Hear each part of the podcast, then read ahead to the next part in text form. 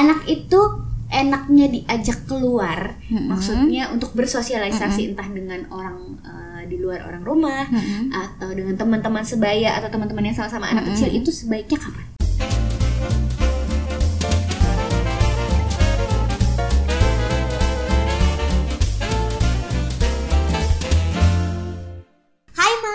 Lagi di Mams Talk Podcast dari Mama untuk Mama. Wey. Kali ini seperti biasa aku tidak mungkin sendirian dong. Ada Mbak Mega Citra Wahyuningsi. Yang eh beneran Cipta Cipta Mbak Mega Cipta Wahyuningsi yang adalah seorang psikolog pendidikan betul begitu ya Iya, Mbak Mega. Apa kabar sekali. Mbak Mega? Alhamdulillah baik Mbak Adis Terlihat masih segar seperti biasanya. Iya. Mbak Mega ini punya baby juga, Mams. Umurnya berapa sekarang babynya? enam setengah enam setengah ya enam setengah ya. bulan udah mulai MPASI Mm-mm. lagi lucu-lucunya udah ketawa-ketawa gitu ya aduh senengnya. Dan kita tidak akan membahas eh, soal MPASI lagi karena yang di sini ada adalah psikolog ya. Dan kita juga tidak akan melakukan lomba makan risol. Ini bukan properti ya. Bisa dimakan ya katanya disuruh pengumuman ya. Ini bisa dimakan bukan properti dan kita tapi kita tidak akan menggunakan ini sebagai eh, alat lomba. Tapi kita akan membahas soal perkembangan emosi sosial anak di bawah tiga tahun. Al- atau kita biasa sebut dengan batita. Mbak Tita ya gitu benar ya. sekali. Perkembangan emosional. Sebenarnya emosi itu apa dulu sih mbak? Eh, jadi emosi itu adalah perasaan-perasaan yang muncul dari dalam diri eh, akibat eh, ada respon dari stimulus dari lingkungannya Oke. Nah, itu emosi sendiri ya emosi sendiri Mm-mm. oke dan emosi itu ada dua Mbak Adis oke ada emosi positif dan juga ada emosi negatif. Kadang kan konotasinya emosi itu ke negatif aja Iya ya biasanya biasanya. aduh emosi aku gitu kayaknya udah kesel emosional gitu ya. gitu ya. Padahal enggak ya. Enggak, Emosional jadi ada macam-macam ya. Mm, ada emosi positif, negatif. Kalau yang marah, kesel, kecewa, sebel itu adalah wujud dari emosi negatif. Oke. Mm, kalau yang emosi positifnya adalah bahagia, kemudian ada rasa puas, Oke. seperti itu. Oh gitu. Jadi emosi itu basicnya itu dulu. Mm-mm. Dari sejak kapan eh, manusia pada umumnya itu belajar soal emosi? dari sejak lahir sudah eh, Sudah mulai mengenal iya. emosi ya. karena bahasa utama bayi ya Mm-mm. itu adalah lewat Nangis. emosi oh nangis ya Nangis nangis, itu ya. kan perwujudan dari emosi sendiri Cara komunikasi dia dengan Oh, nangis ya. Nah, itu wujud dari em- eh, emosi. Oke, dari bayi berarti udah mulai punya emosi. Mm-mm. Terus eh, ada penjelasan tentang perkembangan emosi dan sosial. Emosi sosial.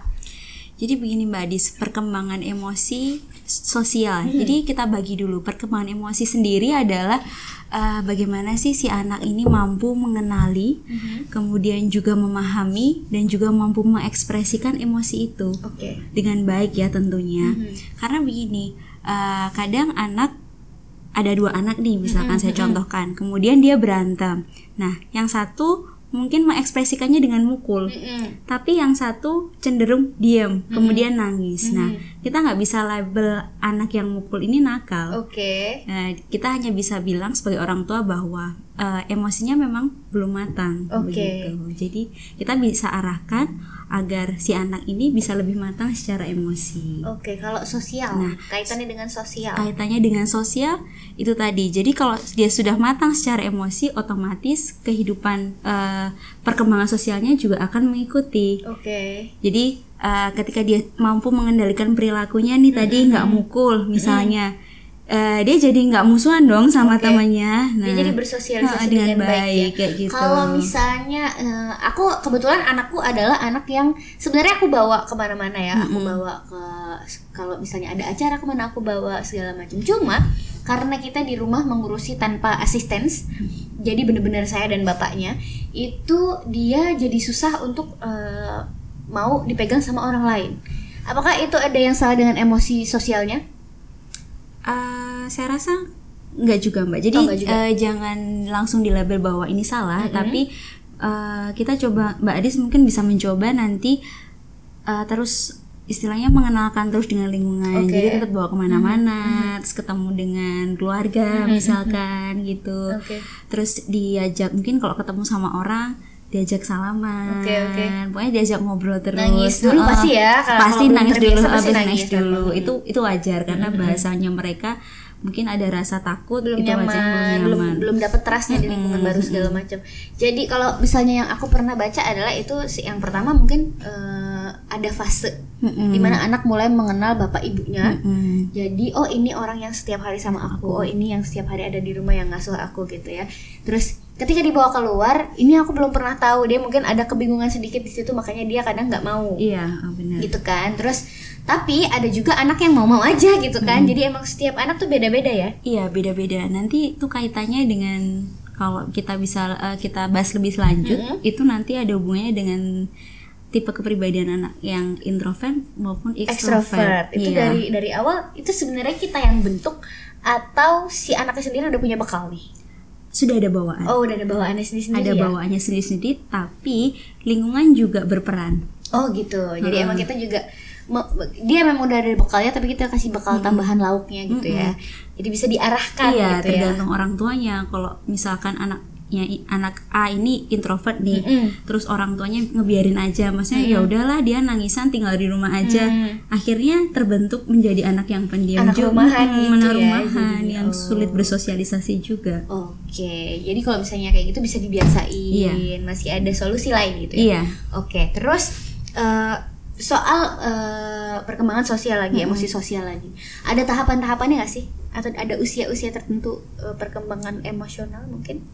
Emosi sosial maksud saya. Ada Mbak Adis. Jadi kalau untuk batita kita baginya dua ya. Jadi ada usia 0 sampai 1, Oke. kemudian 1 sampai 3. Nah, Oke. 0 sampai 1 itu yang eh, develop apa tuh? Yang berkembang. Eh, jadi itu adalah yang berkembang ada kepercayaan, Mhm. Trust tadi ya. eh, trust versus mistrust. Jadi Mistrust, ada oke. kecurigaannya, mm, kembalikannya seperti Oke. itu. Nanti di situ kalau misalkan dia berhasil melewati tahap perkembangan itu, maka yang timbul adalah kepercayaan kepada lingkungan. Oke. terutama orang tua ya, lingkungan terdekatnya dan dia juga akan terbentuk menjadi anak yang lebih percaya diri tentunya, Oke, oke. percaya dengan dirinya sendiri. Kalau misalkan dia gagal melewati fase ini, yang terjadi ada adalah kebalikannya. Dia cenderung curigaan dengan lingkungan, nggak nyaman begitu dengan orang tua. Itu 0 sampai 1 tahun. Mm, 0 sampai Oke. satu tahun gitu. Apakah itu yang terjadi sama anakku ketika nggak mau dipegang orang lain? Apakah dia tidak percaya sama aku gitu?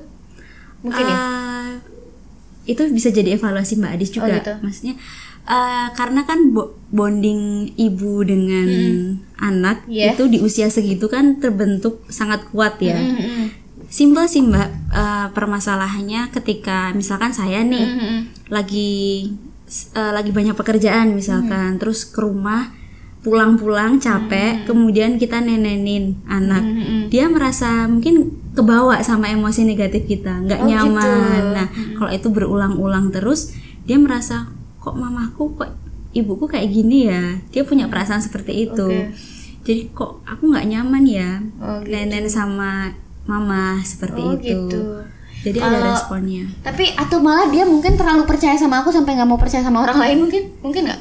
Eh, bisa juga jadi Bisa juga ya? mm. Jadi itu bisa Jadi karena memang yang setiap hari dia temui memang hampir satu kali 24 jam adalah bapak ibunya jadi ketika dia ketemu orang baru di lingkungan baru pasti eh, merasa oh ini bukan orang yang setiap hari sama aku gitu loh yang itu bapak ibunya gitu. Gitu ya. Jadi ada macam-macam ya. Mm, macam-macam. Bisa macam-macam yang menyebabkan si anak nih nggak mau dipegang sama orang lain.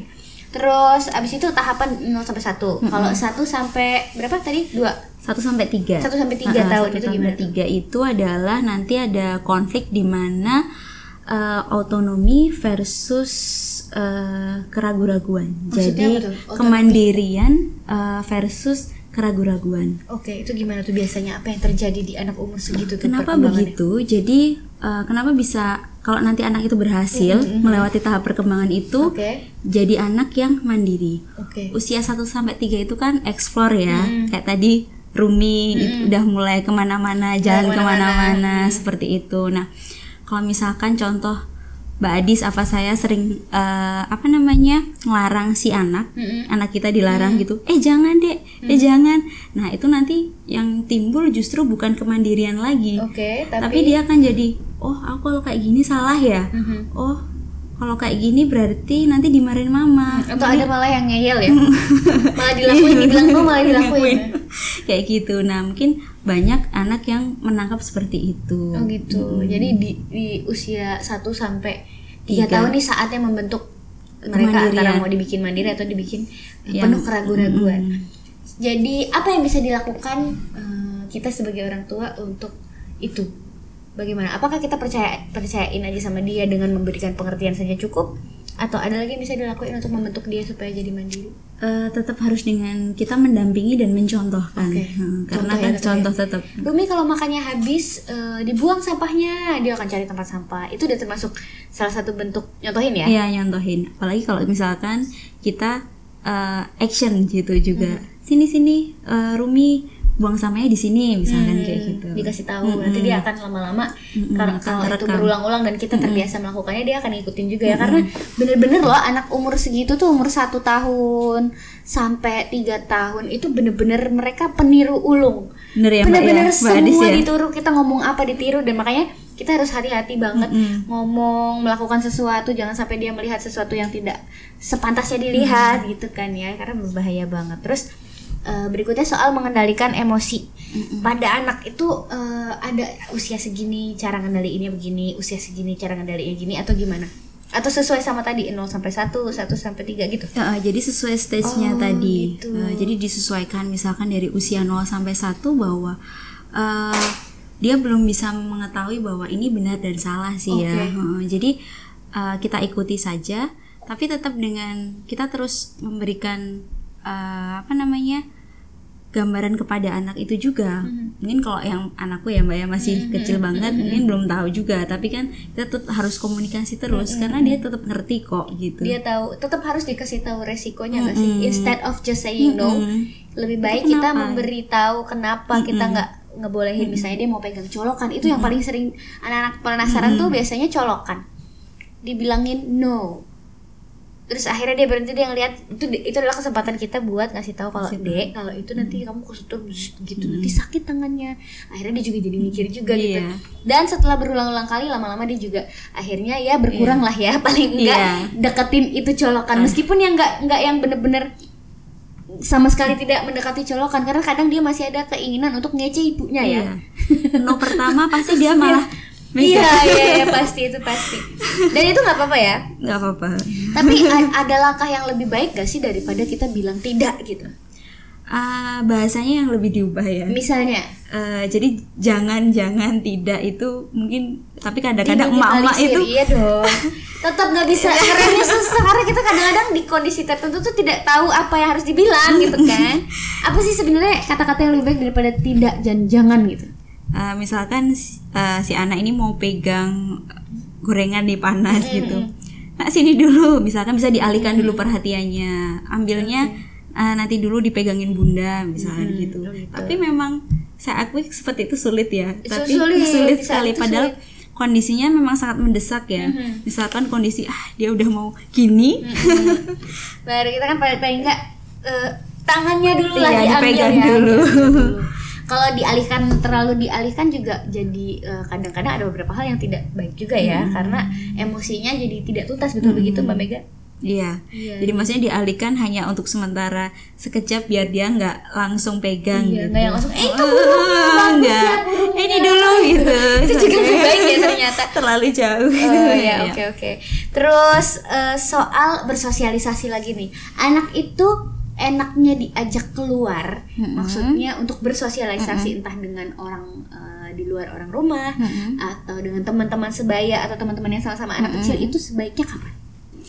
Eh, sebaiknya gini. Jadi kalau sedini mungkin nggak apa-apa, Oh, tapi gitu. asalkan hanya misalnya berkunjung ke rumah teman, Oke. ke keluarga, seperti itu diajak gak apa-apa. Jadi untuk belajar bersosialisasi sedini mungkin.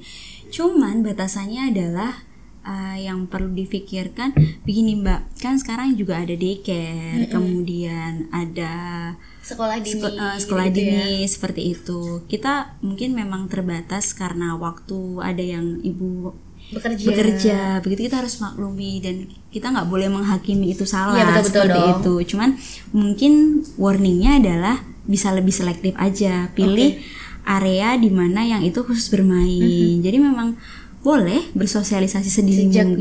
ya. itu cuman memang kita harus batasi juga gitu tidak boleh yang eh, apa namanya di situ eh, ada penekanan-penekanan untuk anak. Misalkan dia dipaksa untuk belajar ini belajar itu gitu. Tapi memang murni bermain saja bersosialisasi. Jadi di usia berapa baiknya bermain aja, belum yang belajar terlalu berat tuh usia satu sampai tiga. Dua tiga tahun Mm, ya karena kita iya. membahas perkembangan emosional batita. Oke, jadi umur segitu baiknya adalah main-main aja. Dan itu batasannya adalah main-main aja. Kalaupun eh, ada belajar yang terselip di antara permainan, misalnya ada permainan eh, sensori sensori play gitu nggak apa-apa ya. nggak apa-apa Soal warna mungkin boleh. nggak apa-apa ya belajar warna atau belajar nyanyi boleh sih boleh ya. Ya, Tapi ah. intinya masih main-main aja, nggak yang duduk belajar yang formal Yang banget formal. mm, Oh, gitu loh oke. kan sekarang Jadi- ada ya mungkin untuk eh, ibu-ibu zaman sekarang tuh lebih kayak oh anakku udah bisa ini anakku udah bisa ini kayak gitu kan pamer ya. seperti itu terus dia memaksa anaknya untuk bisa kemampuan A B C Malah terus- jadi menuntut anaknya ya. Hmm, kan jadi kasihan juga Iya bener disesuaikan sama kemampuan anaknya masing-masing. Yang penting tidak terlambat ya Mm, kalau sesuai misalnya dengan tahapannya sesuai dengan tahapan dan usianya gitu. Terus eh, apa namanya eh, porsi membatasi anak untuk bersosialisasi tadi cuma di bermain aja dulu. Mm-mm, bermain aja dulu Jadi sampai Dan- situ batasnya atau ada Uh-uh. batasan lain mungkin selain itu? Eh, mungkin gini ya Mbak Adis Eh, lebih ke kalau bisa sih untuk usia 2-3 tahun Mm-mm. kalau misalkan mau memasukkan ke daycare itu mungkin jamnya lebih fleksibel aja maksudnya jangan yang terlalu lama karena eh, itu adalah saatnya dia sebenarnya adalah usia-usia di mana si anak ini masih berkumpul dengan keluarga yang Orang-orang paling terdekatnya orang-orang ya? terdekat dulu iya jadi, Jadi- belum saatnya untuk eh, dengan peer groupnya itu belum Oke oke. Iya sih, itu. aku setuju sih soal itu karena di usia segitu tuh anak emang lagi berkembang dan dia memang sangat terbentuk di usia segitu.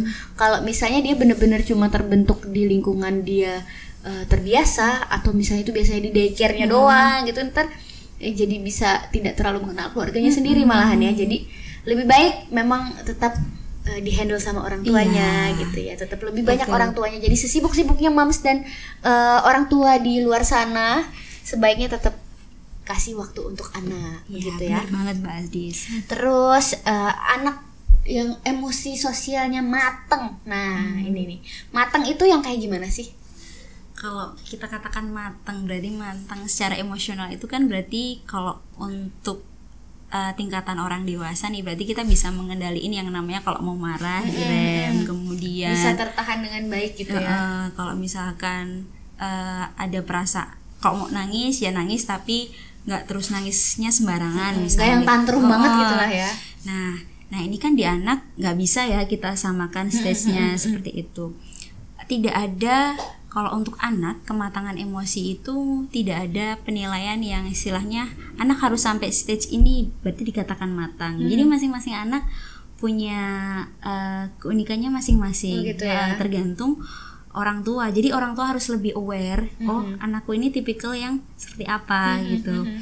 Kalau memang eh, anakku itu adalah eh, yang gampang tantrum misalkan. Nah, itu kalau dia sudah bisa misalkan dia marah, kemudian dia hanya menangis saja tapi nggak pakai ngamuk, oh berarti dia sudah masuk kepada stage sudah lebih matang ini Oh, iya, kayak udah gitu. lebih udah lebih ngerti Udah gitu lebih ya ngerti, kayaknya bisa lebih menangkap eh, pengertian yang kita kasih gitu ya. Bener-bener banget. Intinya menghadapi anak yang sedang berkembang emosinya tuh kuncinya sebenarnya satu sih kayaknya Mbak, sabar. Iya, sabar, bener, Bener Mbak, sabar. Kadang soalnya gini, eh, perkembangan emosi anak usia 1 sampai 3 tahun itu kan biasanya lagi naik turun banget ya nggak sih? Emosi loh emosi sosial apalagi. Kadang kita dia pengennya mainan yang dipegang sama temennya gitu. Iya, ha, bener padahal dia punya mainan yang sama gitu Ha. punya dia sendiri tapi dia maunya yang dipegang sama temennya.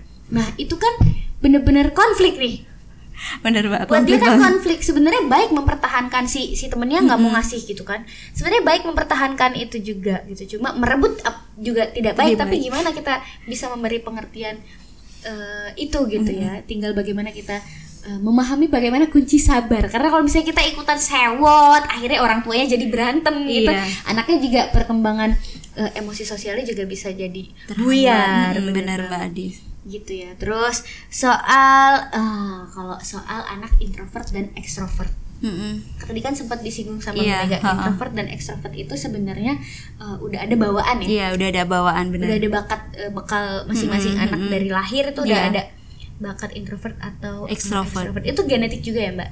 Eh, iya.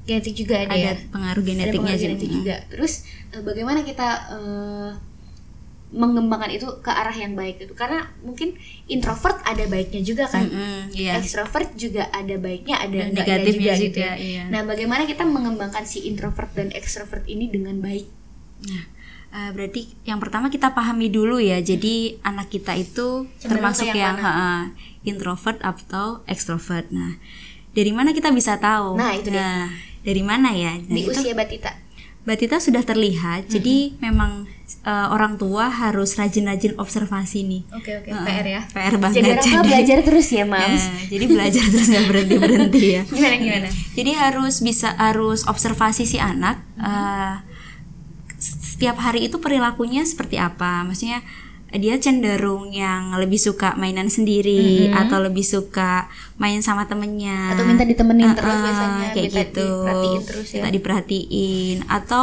memang lebih suka main di luar gitu. Atau mungkin juga ketika sama temennya itu dia nggak terlalu tertarik gitu. Nah itu kan berarti oh bisa jadi memang anak ini introvert gitu. Diam gitu kan. Ada ya baru ketemu sama sesama anak nih ada yang langsung mau mau ngajak kenalan ada yang nggak mau biasanya Hmm, nunggu eh, dulu. nunggu dulu kayak Berapa gitu kali pertemuan Iya, dulu, kalau gitu nggak juga ya.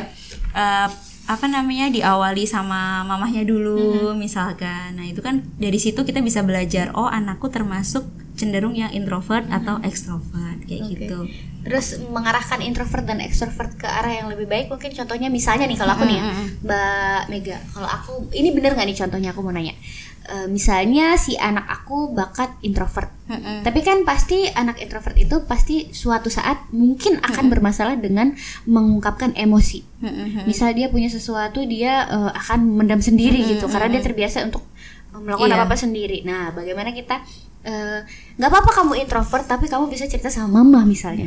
Itu jadi kita pancing dulu pancing dulu dia untuk cerita dengan cara kita cerita sama dia misalnya. Itu bisa nggak? Bisa, dia- bisa. jadi cara mengarahkan anak introvert biar cerita sama ibunya aja. Nggak usah cerita sama orang-orang gitu. Tapi sama ibunya aja bisa ya? Bisa bisa banget mbak. Jadi memang kan nggak harus anak introvert. Kita kan eh, kalau bisa sebagai orang tua ibu lah ya. Eh, mungkin setiap hari nanti kalau udah sekolah misalkan eh, pulang-pulang kita ajak cerita gitu. Nggak usah lah sekolah ngapain aja, gitu. kayak gitu. Nah dari situ nanti kita bisa pancing. Mungkin mungkin aja loh dia punya masalah di sekolahnya mungkin sama temennya kayak gitu kan dia nggak mau cerita nih kalau nggak di stimulus dulu istilahnya kayak gitu. Jadi memang jadi orang tua harus pinter-pinter. Iya. Sekreatif momen- mungkin dan gitu. momennya juga ya kayaknya harus tepat kapan kita nanyanya gitu. Jangan yang pas dia pulang-pulang besengut ditanyain juga kayaknya mungkin nggak mau agak, juga. agak susah ya dikasih yang enak-enak. Dulu dibikin nyaman dulu dijadiin temen dulu. Kamu mau makan apa hari ini? Gitu-gitu.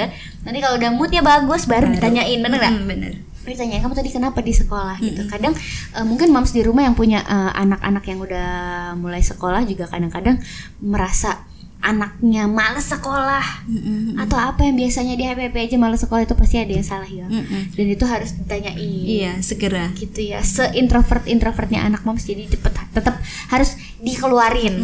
Gitu. Terus soal nah soal perkembangan sosial juga ada nggak sih dampak dari anak yang terlalu eh, apa namanya kadang kan eh, anak tuh terlalu tergantung sama gadget Iya, pengennya gadget. nonton gadget sampai akhirnya dia nggak punya teman di luar karena dia lebih milih untuk megang gadget itu termasuk anak introvert juga ya Ah, bisa jadi bisa jadi tapi sekarang kayaknya mau introvert atau extrovert gampang ga- kecanduan, kecanduan gadget, ya?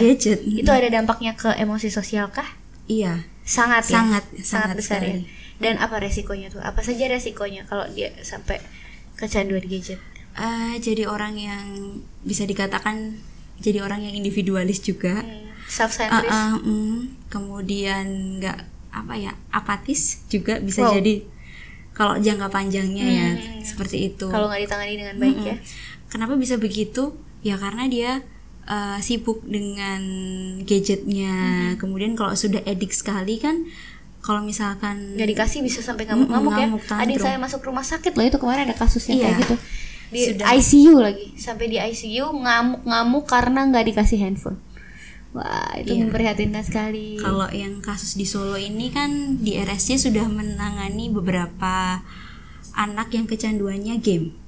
wah RSC Solo di sini. wow serem banget ya Mm-mm. ternyata segitu impactnya gadget Terhadap buat anak buat perkembangan sosial. Anak juga ya So- sosialnya juga pasti mm, Iya, harus sekali. nggak berkembang dengan baik, Baik. ya mbak Mega. Terus eh, gimana dong cara nanganinnya biar si anak ini eh, kan zaman namanya zaman sekarang kan pasti eh, teman-teman di sekolahnya mungkin itu kan pasti juga eh, ngerti apa yang lagi happening di gadget zaman sekarang. gimana caranya biar si anak ini tetap up to date tapi nggak kecanduan? Bagaimana menanganinya? Eh, gini ya. Kalau sudah kecanduan memang susah tapi bisa ditangani. Bisa ya? Bisa, bisa, bisa. Jadi mungkin dari sekarang kita tahu dulu batasannya. Jadi kalau untuk anak usia 0 sampai 18 bulan itu harusnya minim screen time. Jadi paling kita hanya boleh untuk video call begitu saja. Ya pengenalan boleh lah sedikit 5 sampai 10 menit saja. Tapi instead of misalnya nonton YouTube gitu ya, nonton YouTube di handphone sama di TV gitu lebih baik di TV nggak sih? Iya. Karena kan jauh Iya. dia bisa pegang, dan bisa pegang juga gimana ya udah gitu kan? nggak nggak dia nggak akan eh, merengek yang se Segitu merengek kayak di kalau handphone di ya? handphone Oke, karena kan oke. memang kecil dan dia bisa bisa pegang sendiri kan Oke, ya itu kalau 0 sampai 8 bulan. 18 bulan Oh, 18 bulan. Setelah itu setelah itu untuk usia sampai 2 tahun kita bisa batasi dengan waktu kurang lebih satu jam atau tiga eh, 30 Lebih menit lama ya? sampai satu jam dengan pengawasan orang tua Oke. jadi harus diawasi harus Kita diawasi. tahu dia nonton apa. Mm-mm. Kadang-kadang tuh aku suka ngelihat eh, anak-anak yang pada nonton vlog-vlog yang sebenarnya isinya ngerusak mainan, beli mainan terus dirusak. Ya, itu sebenarnya tidak mendidik ya. Iya. Mungkin satisfying tapi tidak mendidik dan si anak ini dibeli mainan jadi ikut ngerusak gitu. iya benar dia akan mencontoh dari situ kalau Iya, kita nggak bahaya juga. filter Jadi benar-benar harus diawasi juga mams kalau anaknya lagi screen time. Nah, terus dari usia setelahnya Eh, setelahnya tetap dalam pengawasan orang tua tapi kita ajak anak untuk berdiskusi maksudnya berdiskusi adalah adek eh, i- mama kasih batasan waktu sekian kemudian jadi ajak dia untuk eh, menentukan gitu. Kapan-kapan waktu dia boleh main gadget. Terus kemudian kalau pas makan nggak boleh ada gadget ya makan harus makan duduk gitu. Tapi uh, menjadikan screen time sebagai reward itu gimana sih? Maksudnya uh, ya udah kamu kerjain dulu PR-nya nanti kalau udah selesai cepat dalam waktu 15 menit kamu boleh main handphone. Nah, itu kalau si gadget ini jadiin reward itu sebenarnya baik atau sebaliknya? Sebaiknya jangan. Kalau bisa jangan ya? ada reward yang lain, mending yang lain saja Gitu ya? Ha, Jadi Tapi memang dihindari. uh, apa namanya? Tapi uh, prinsip reward ini bagus nggak buat anak?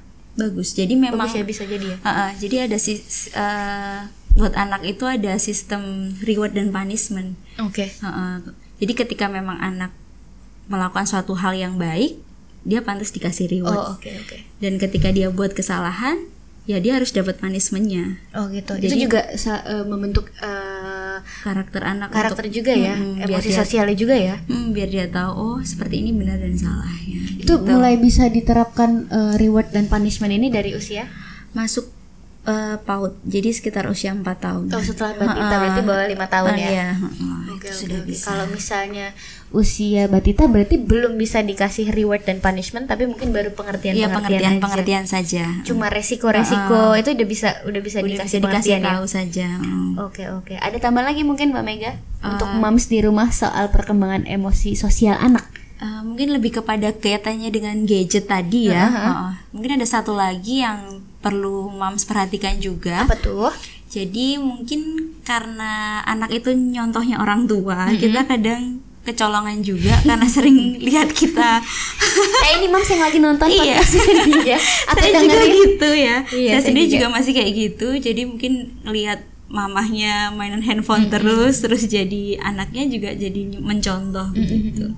Itu yang bisa jadi evaluasi kita Tapi jangan, bareng-bareng jangan sampai juga sampai keceplosan eh, soal eh, loh adik tuh masih kecil ini tuh buat orang dewasa Iya, itu iya. juga nggak baik. Benar, benar. Itu namanya underestimate anak dan dia nanti akan tidak percaya sama kemampuannya. Begitu. Iya betul Badis. Terima kasih sekali lagi Mbak Mega Ya. atas penjelasannya soal eh, perkembangan emosi sosial anak di bawah 3 tahun dan terima kasih juga Moms yang sudah mendengarkan sampai jumpa di Moms Talk episode berikutnya. Ayo kita lomba makan risol.